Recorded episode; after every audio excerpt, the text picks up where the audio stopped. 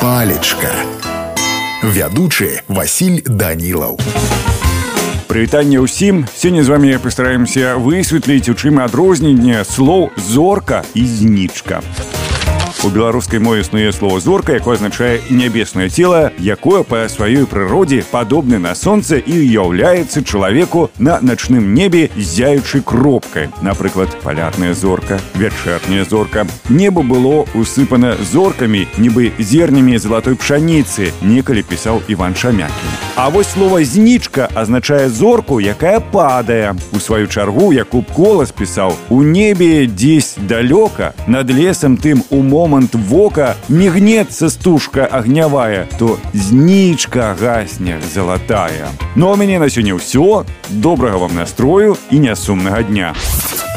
Палечка.